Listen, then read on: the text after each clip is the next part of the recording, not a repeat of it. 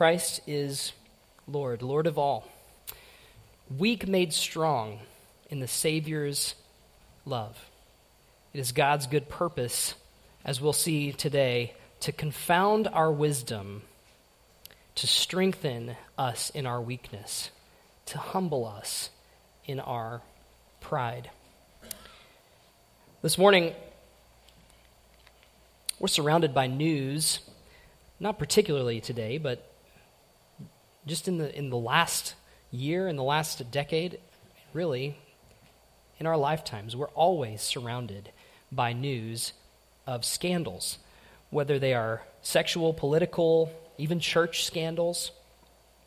And oftentimes, these scandals involve bringing the darkest of darkness in our world to light. They uncover the depth of our human depravity. They show our sin for the evil that it is. Scandalous acts are often hidden in secret, dark corners, whitewashed with lies and excuses. But at the end of the day, all of these things are uncovered for what they truly are. And that's what produces the scandal, the offense. A scandal is typically very bad news involves public outrage over a moral wrong done by someone in a position of authority or power. But what if I told you that the Christian gospel, the message of Jesus, the good news, is actually scandalous? A good scandal. You see, the Greek word that we get the word scandal from uh, we actually showed up in our sermon series on Romans back in Romans 9. It was translated as rock of offense, and it was quoted. Um, Romans 9:33 as it is written behold I am laying in Zion a stone of stumbling and a rock of offense and whoever believes in him will not be put to shame. The idea is that the gospel can trip us up. It is a, a message that offends our natural sense of fairness and justice. It celebrates what the world shames. And when we evaluate the claims of Christianity, the claims of Christ himself from a worldly perspective, it really can be quite offensive, can't it? We seem to live in an age of outrage, don't we? And nothing is more outrageous to our culture, to our the time that we live in, than saying that humans are sinners under the righteous wrath of a holy God. That's an outrageous claim to make today. That we need salvation, and that salvation comes by the way of a crucified Jewish rabbi who claimed to be the virgin born Son of God. It all sounds very outrageous to the world today. That this God man who lived 2,000 years in the past was raised miraculously from the dead, he calls his followers to a life of radical self denial, promising them suffering and pain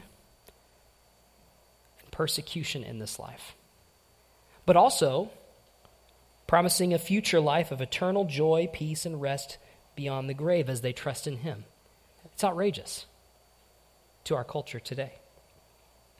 Each one of those statements becoming increasingly unfamiliar to our culture and face increasing hostility from those outside Christian circles. Some of it may be, even be labeled as hate speech soon enough. The gospel is scandalous. But this isn't new. Um, the gospel has always been this way. Turn with me to 1 Corinthians chapter 1. 1 Corinthians chapter 1. We'll start in verse 18. I might back up to 17, but we'll start for now 1 Corinthians 1:18. And today's message is about the scandalous good news of the cross. The summary we'll put up on the screen here. Trusting a crucified Savior may seem foolish and weak to the world, but the cross perfectly displays God's wisdom power, and glory. That's the summary today. There's going to be four parts to the sermon. Uh, a couple of them are longer than the end ones, so don't get too nervous if we've spent half of our time on the first half of the sermon. But the cross is scandalous because God's wisdom is greater than our wisdom. The cross is scandalous because God's power is greater than our power. The cross is scandalous because God deserves all glory. And finally, the scandalous news of the cross is good news for you. That's where we're going.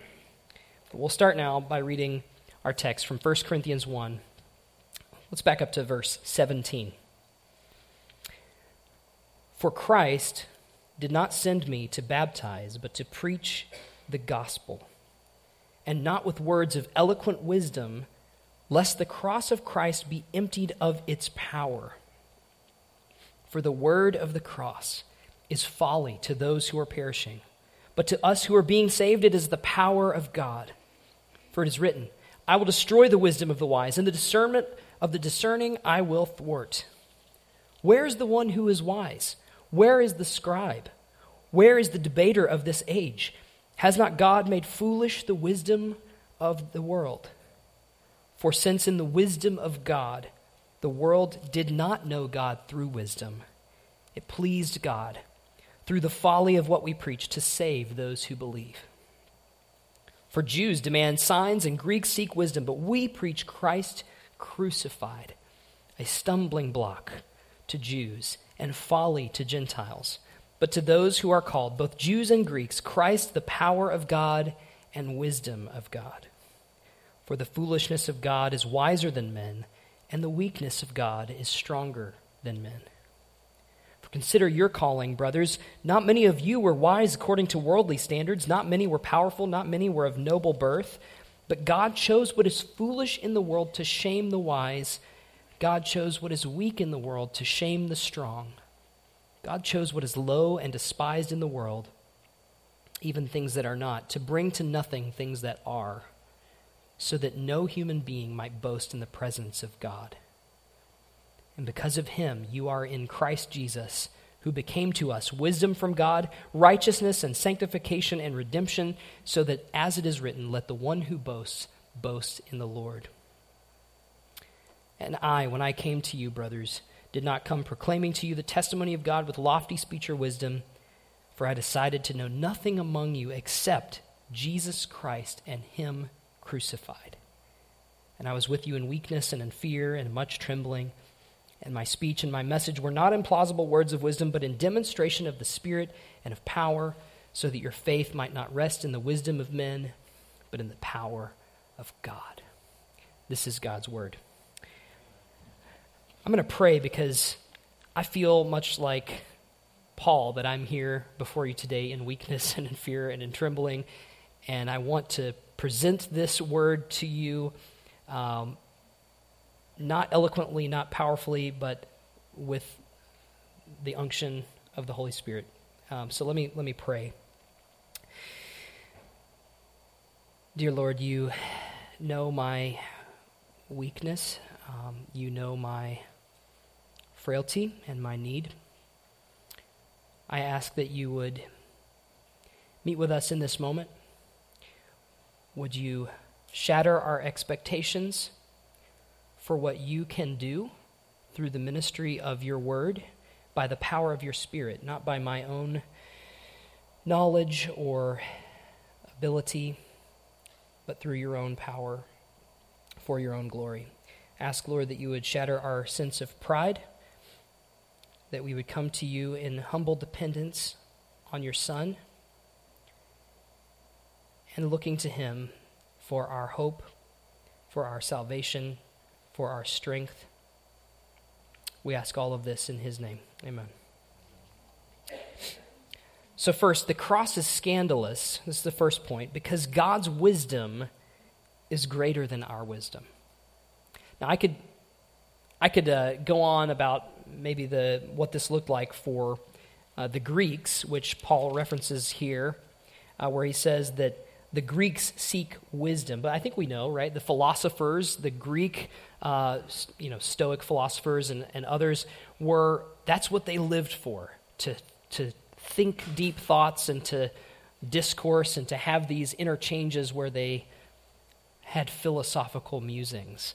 That's what they valued, that's what they pursued. Now, the wisdom of the world looks different than that wisdom uh, today. It looks different.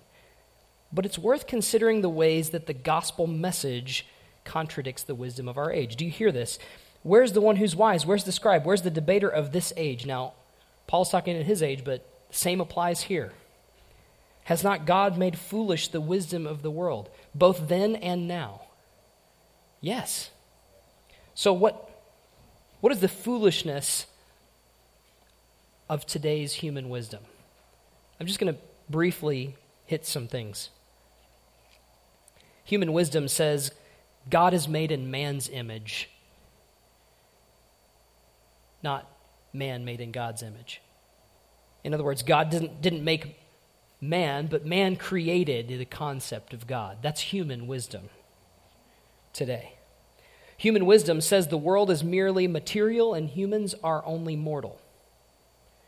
Human wisdom says we know more than those before us, are better than those before us, are making inevitable progress in the right direction. C.S. Lewis, by the way, called that chronological snobbery. I think we're better than the, those who came before us. Human wisdom claims that our deepest problems are external, outside of us. Those people, my family, the liberals, or the conservatives, or chemical imbalances in my body.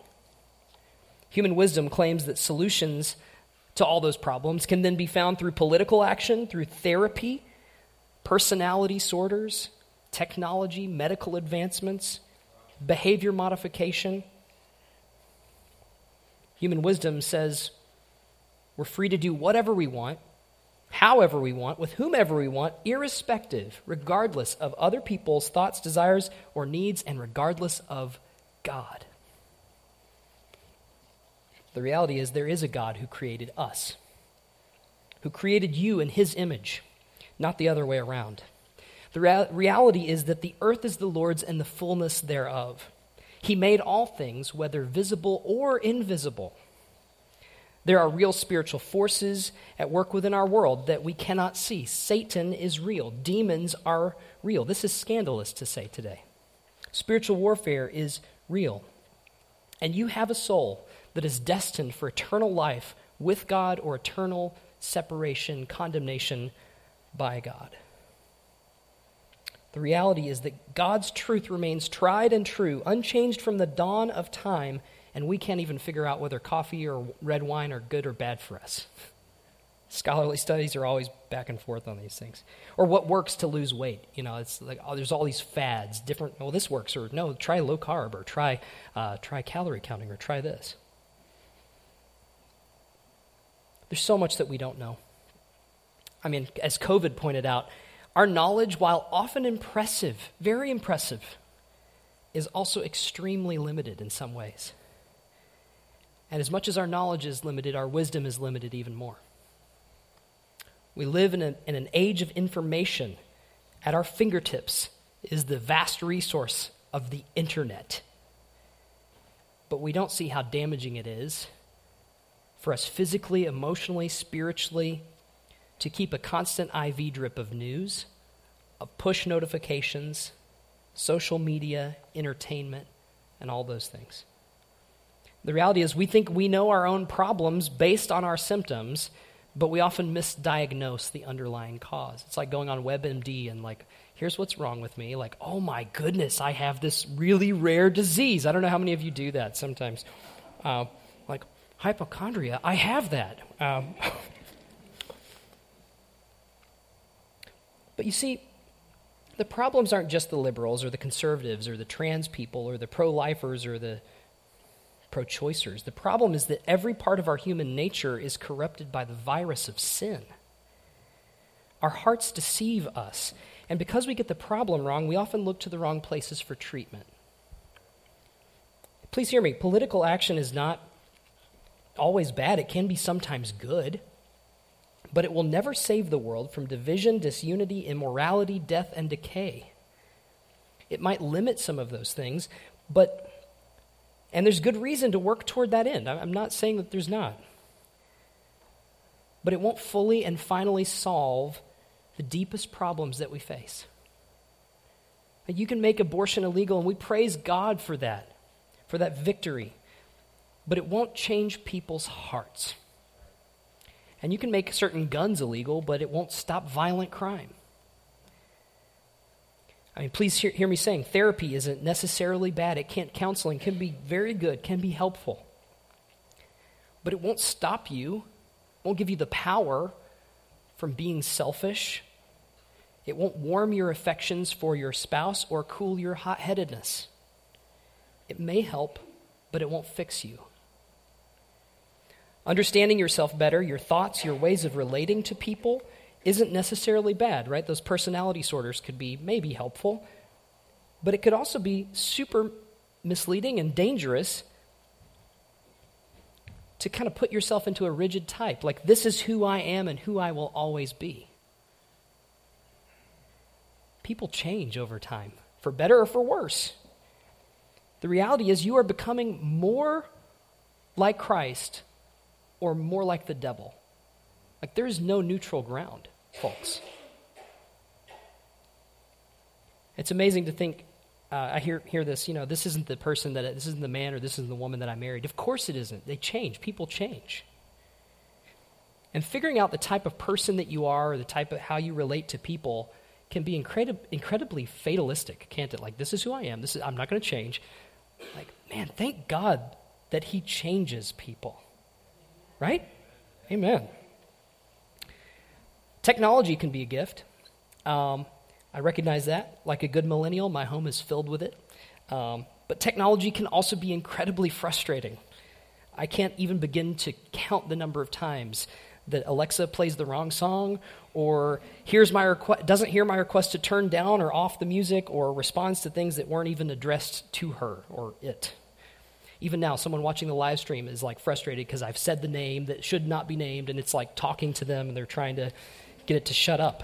Um, but in contrast to the dominant cultural view of personal freedom, that one can be and do whatever one wants, however one wants, stands the fact that our hearts are hopelessly enslaved to sin apart from Christ and bound to reap the due penalty for our sin. We've been given freedom to do what we desire, but our desire center is enslaved, imprisoned by a sin nature. Your will, your heart, whatever you want to call it, is incapable of choosing good apart from a work of God's grace. And you will reap the due penalty for sin, which is death.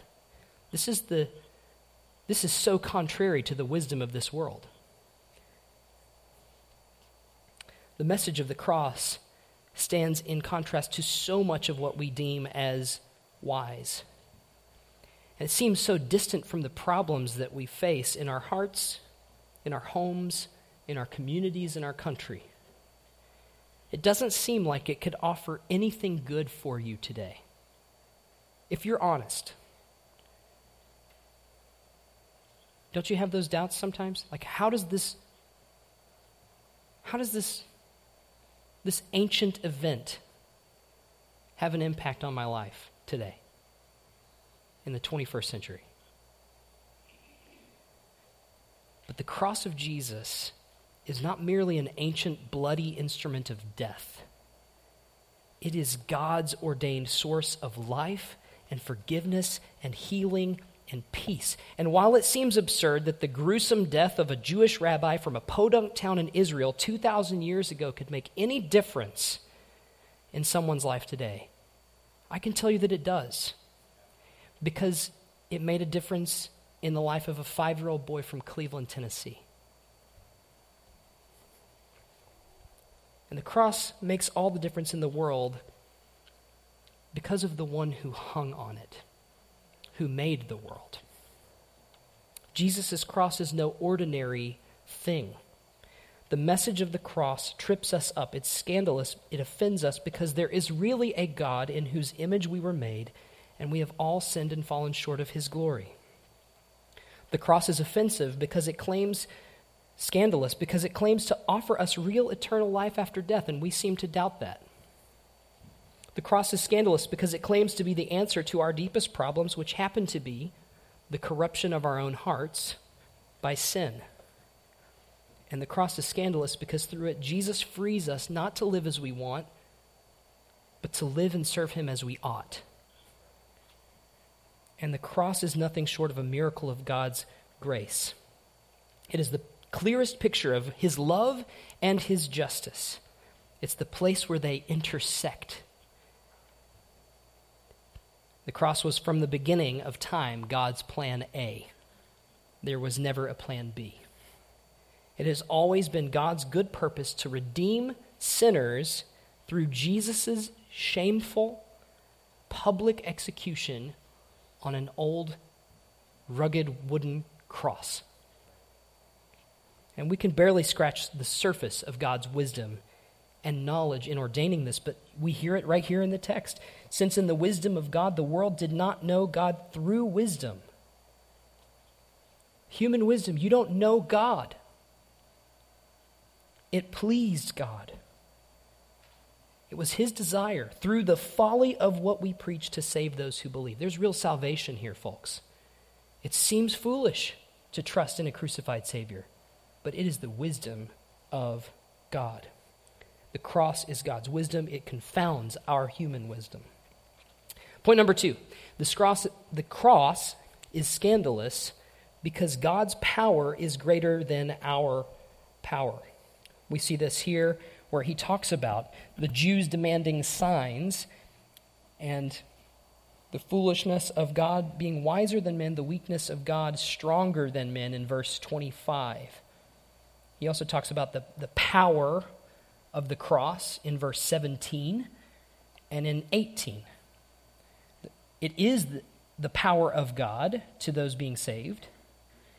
And if we speak about it, if Paul were to, to preach this in eloquent words of wisdom, it would empty the cross of its power. We'll look at that in a moment. But you know, we love power, don't we? Like we love displays of power, we love strength. Why we have strongman competitions, mixed martial arts, muscle cars, air shows. There's something awe inspiring about those things. And in their best forms, right, it's because they point us to the almighty power of God. But unfortunately, not only do we love displays of strength and power, but we can never seem to quit fighting over who gets the positions of power. Whether it was the cola wars, you, you guys even remember? I, I was like little, but my dad work, work, works still for Coca Cola. And, you know, d- depending on what part of the country you're from, you know, it's Pepsi or, or Coca Cola. You know, that's cola wars. Or whether it's political wars or worship wars, people often fight to gain or keep power, don't they? I mean, you think about the January 6th committee and all that that's all over the news. The overturning of Roe v. Wade is on the news. And some people are rejoicing and some people are weeping, and all people are angry, it seems. Whatever you decide. Because no matter the, the side that you take, both sides are pulling on this rope of power. And even Christians might be tempted to think that salvation, that hope, comes from putting the right people in power and the right laws in place. As we said earlier, there's nothing necessarily wrong with that.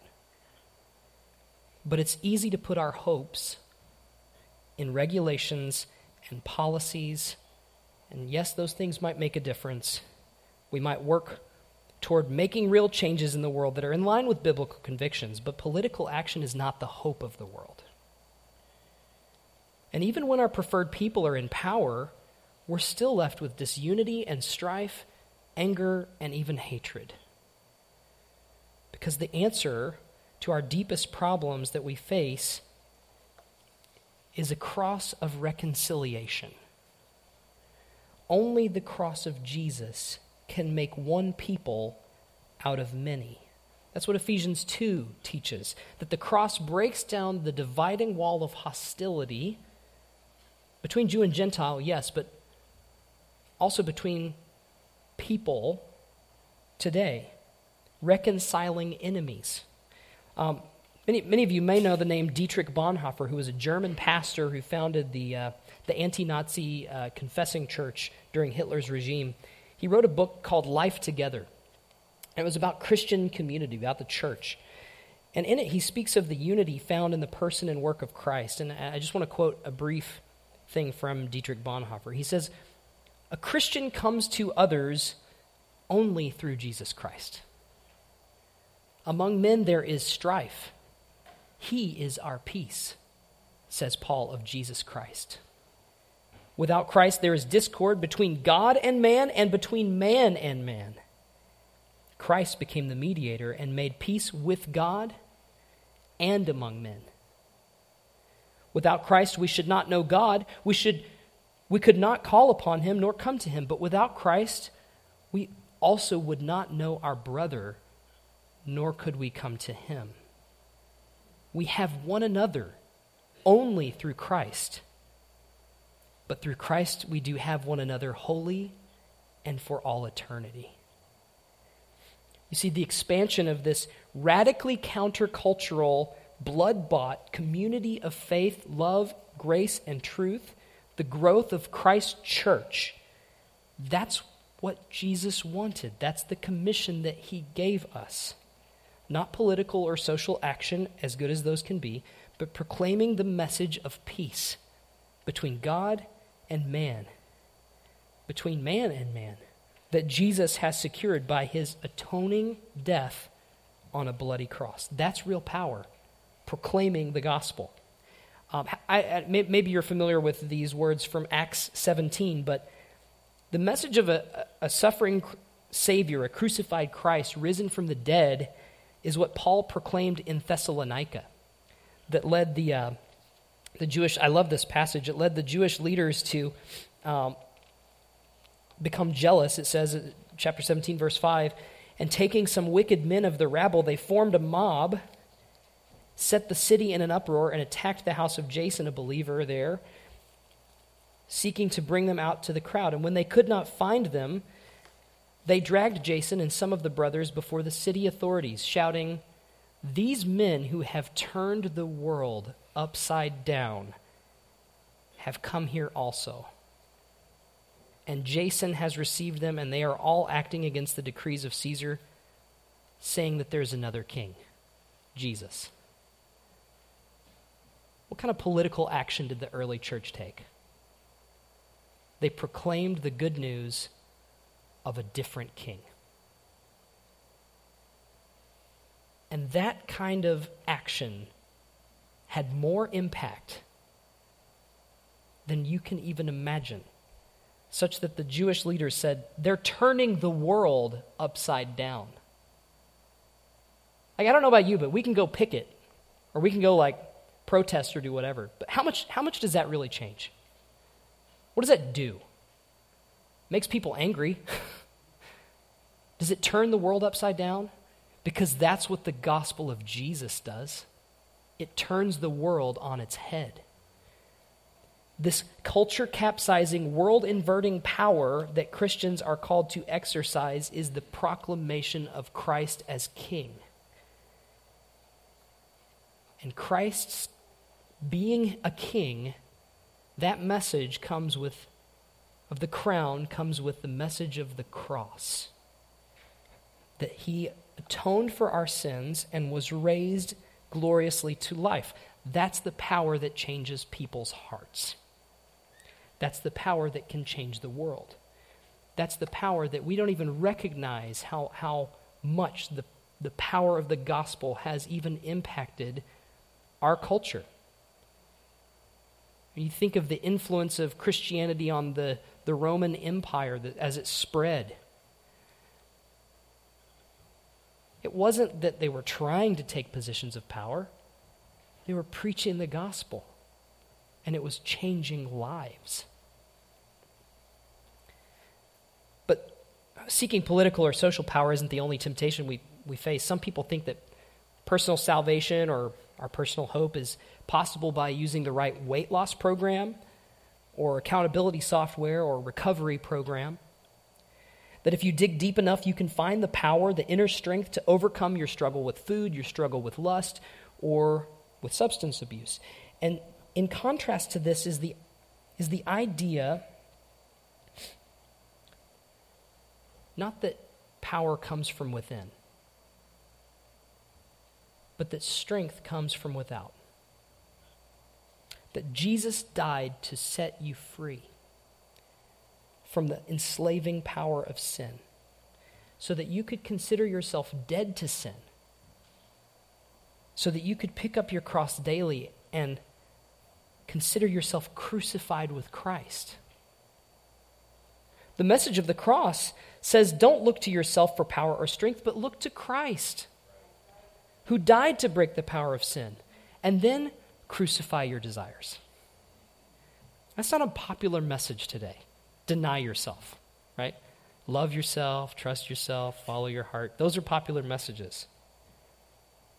But these words are power and wisdom for believers.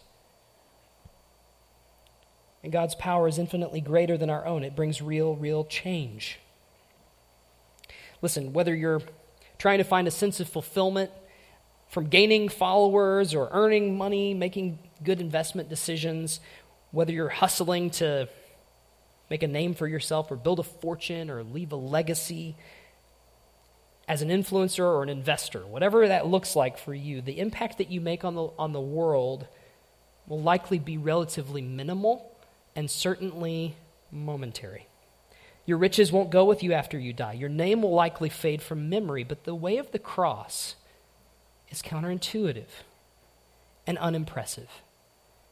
It says, Bring nothing but your need, your spiritual poverty, and you can gain eternal, lasting inheritance in heaven.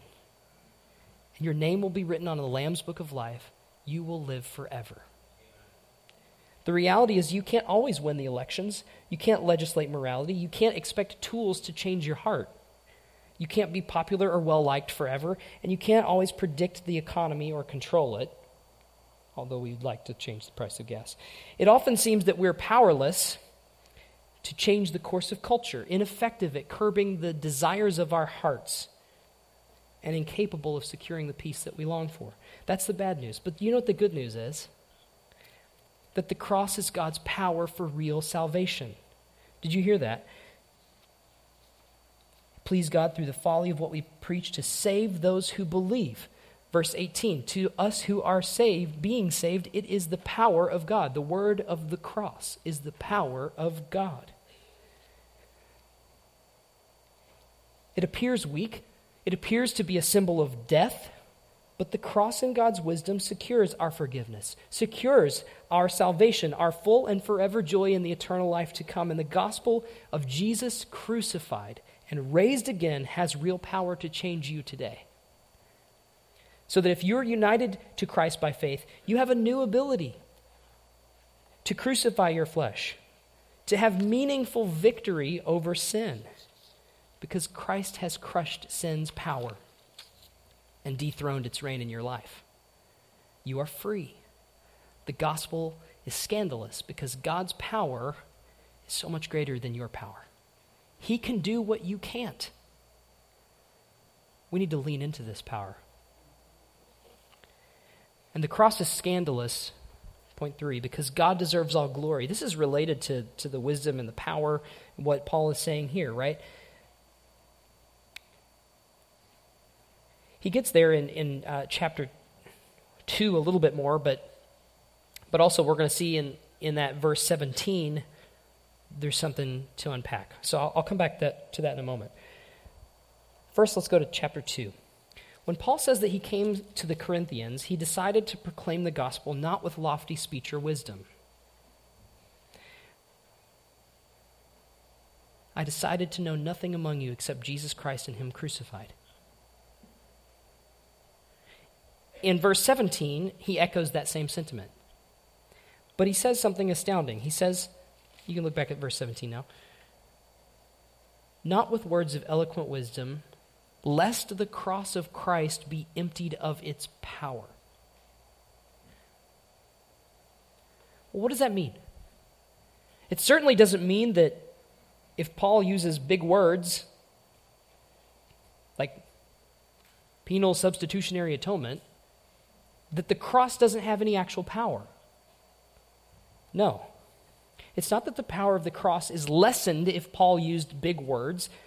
But the eloquent presentation of the gospel can shift the focus from the message to the messenger. That's it. The gospel is deep. The gospel is rich. It's profound. You could fill library on library with books about Jesus. I know because I've bought, bought like a bunch of books. They're in my office in my home and they're overflowing.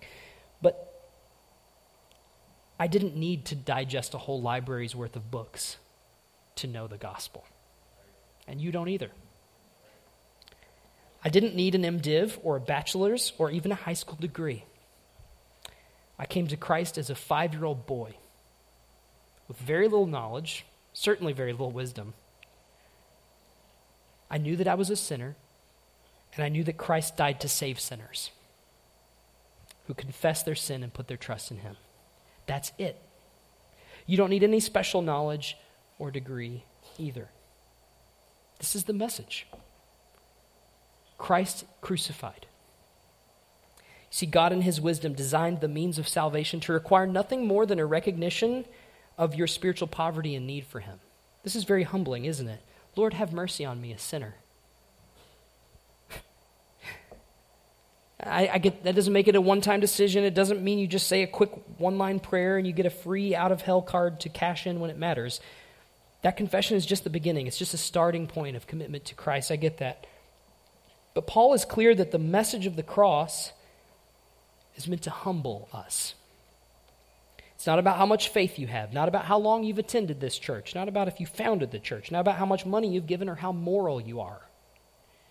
Those things have their place, okay? I get it. You should experience growth in faith. You should be committed to, to the gathering of believers. You should worship God through giving and strive to live a righteous, holy life, but you certainly can't boast about those things before God. In the presence of God, there is no boasting.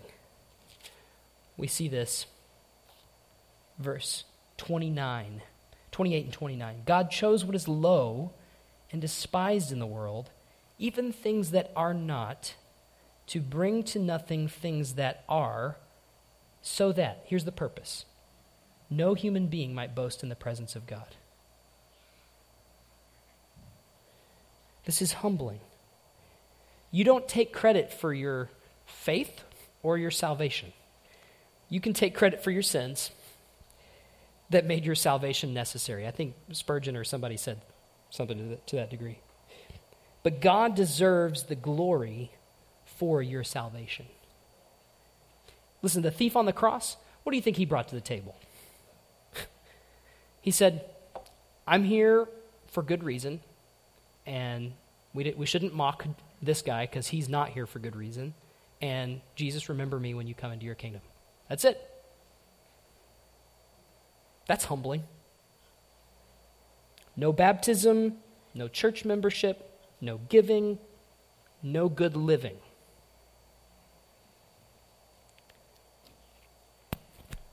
The message of the cross can be offensive because it shatters our pride.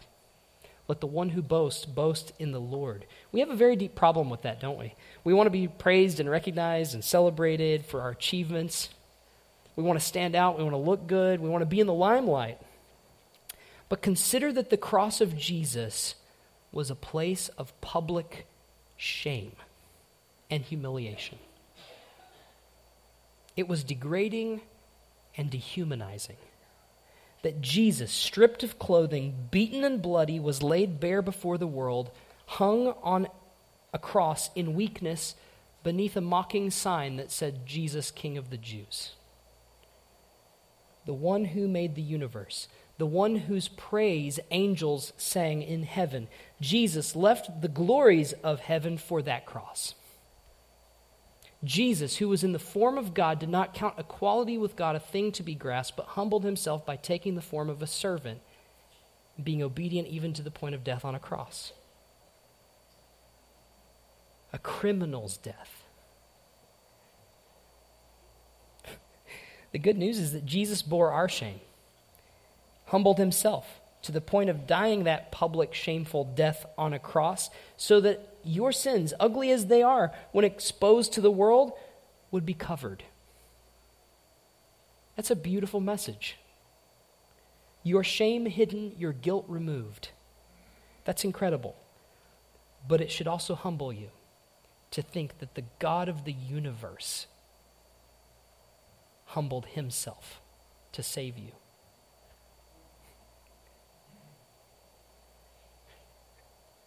Jesus does that for you, who are you to exalt yourself? Who am I to exalt myself? If Jesus humbled himself to that point. The cross is good news, but it also offends our sense of pride. It calls us to embrace the humility of Jesus, even as we accept this great grace. Our faith rests in the power of God, as he says in verse 5, so that your faith might not rest in the wisdom of men, but in the power of God. That's what we ought to, to trust in, the power of God. But our praise belongs to him, so that the one who boasts, let him boast in the Lord. Humble as he was, Christ deserves all the glory. That could be offensive and scandalous to us today. And the final piece is really not about how the cross is scandalous, but how the scandalous cross is good news for you. This was brief, but verses 26 through about 31 of our passage today, Paul says essentially, look at yourselves. Look at those of you who were called to follow Christ and consider how you came to Christ, in what state you were. The Corinthian church was comprised of largely unimpressive, unimportant people. Not many were powerful. Not many were of noble birth. That's, that's encouraging to me because it means that the gospel is not just for the poor and powerless. He doesn't say that all of you are poor, all of you are not of noble birth. He says many. Not many powerful, not many noble birth. But God shows what is foolish in the world to shame the wise what is weak in the world to shame the strong, what is low and despise, even the things that are not, to bring to nothing things that are, again, so that no one may boast. This is the good news. The message of the cross, as scandalous as it is, is that God chooses people with an entirely different criteria than the world chooses people. God exalts the lowly and he humbles the proud. He chooses people not on the, on the basis of their status or their greatness, but out of sheer grace, showing how great He is. This is marvelous good news. It's humbling, yes, but it's also exalting. Verse 30 says, Because of Him, that is according to God's purpose and grace, you are in Christ Jesus, united to Him. That's a profound statement. If you're united to Christ, if you're in Him, you're bound up with Him. That means your death beco- His death becomes your death. His life becomes your life. His inheritance becomes your inheritance. His righteousness becomes your righteousness. The message of Jesus crucified, foolish as it sounds, is real wisdom from God. Jesus is your righteousness, your sanctification, your redemption. This is the best possible news for you, folks. You need Jesus to be your righteousness because you are by nature and choice a sinner, condemned by God's law and deserving God's wrath. You need Jesus to be your sanctification because you are on your own not set apart, not pure or undefiled by the world. Your desires, your thoughts, your emotional life are often heavily influenced by your family, your culture, the civilization you inhabit. You look and sound like the world. Only Jesus can make you different. And you need Jesus to be your redemption because you are bound by sin and enslaved to its power. You need release and freedom, and deliverance. You can't break free on your own. You need a Savior. The scandalous message of the cross offends our sense of strength and wisdom, and it wounds our pride, but it's really, really, really good news. The scandal, the offense of the gospel is that Jesus turns our value system upside down and inside out. For the weak and the foolish, for the poor and the powerless, the message of Jesus is life altering. Because in the gospel, fools are wise, weak are strong, last are first, poor are rich, Despised are cherished, rejected are embraced, debtors are heirs, and dead are alive. Can you believe that? Glory to God.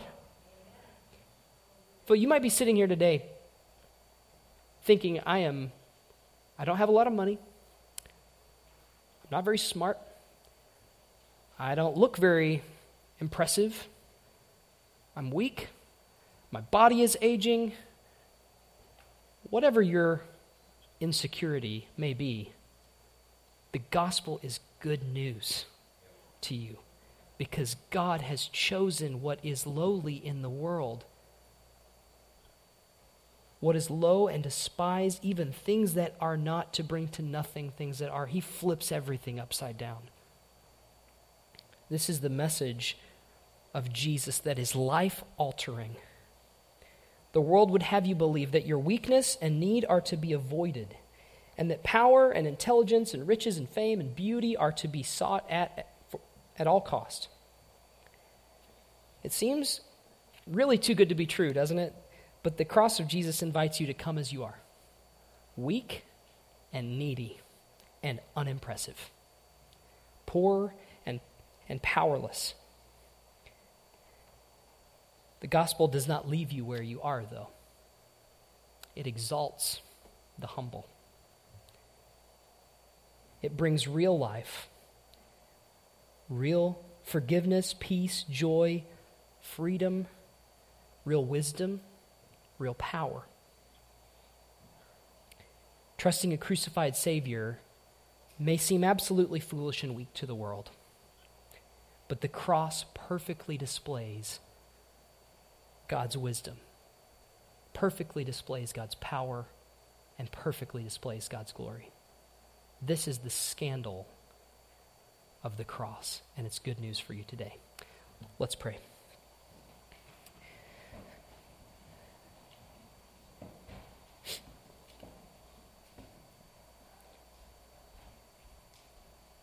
Heavenly Father, we thank you that you choose us as unimpressive and lowly and weak and foolish and powerless as we are.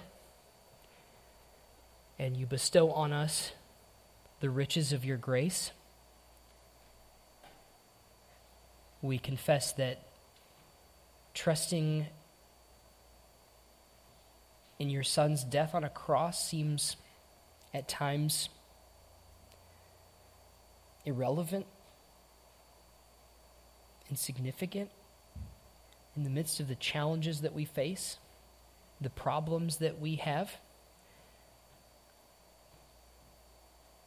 But it makes all the difference, and we are grateful that you have entered into the brokenness of our world and you have redeemed us by your grace. We thank you that though the world despises the cross of Christ, you have given us the most precious gift in it. Father, would you help us to cling to the cross today? Would we find in it real strength? real power, forgiveness, freedom, life. We ask all of this to the praise of your glory. In Jesus' name, amen.